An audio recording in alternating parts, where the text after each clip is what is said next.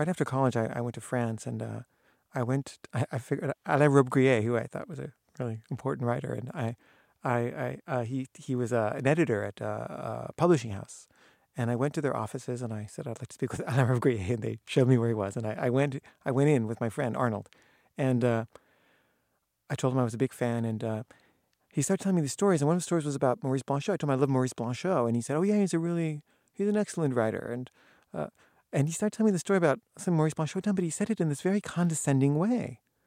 And I, I was really offended. I felt like Maurice Blanchot is such a greater writer than you are. How can you talk to, about him in this way?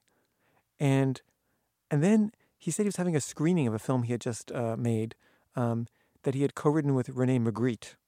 And would we like to come? And I said, yeah, sure. And he said, okay, but the thing is, um, could you dress a little bit better than that when you come to the screening? And I was like, I was wearing my best clothes. I was like, this is all I got. I'm sorry. He was like, well, maybe you could buy something or borrow something to wear.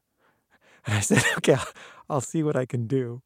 Uh, and he said, and also, when the film ends, here's what you need to do you need to jump up and applaud wildly.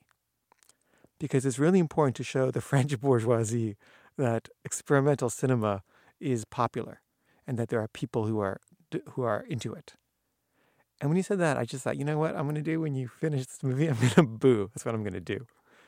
But you know, I was I was waiting. I was going to suspend judgment, and the film was terrible. It was like so bad and pretentious. And as soon as it ended, I leapt to my feet and I started booing as loud as I could. And Jacques Derrida was there, and he, he walked by me, and afterwards I, I saw him and I and he said, "Oh my God, that was such a terrible film." I said, "I know."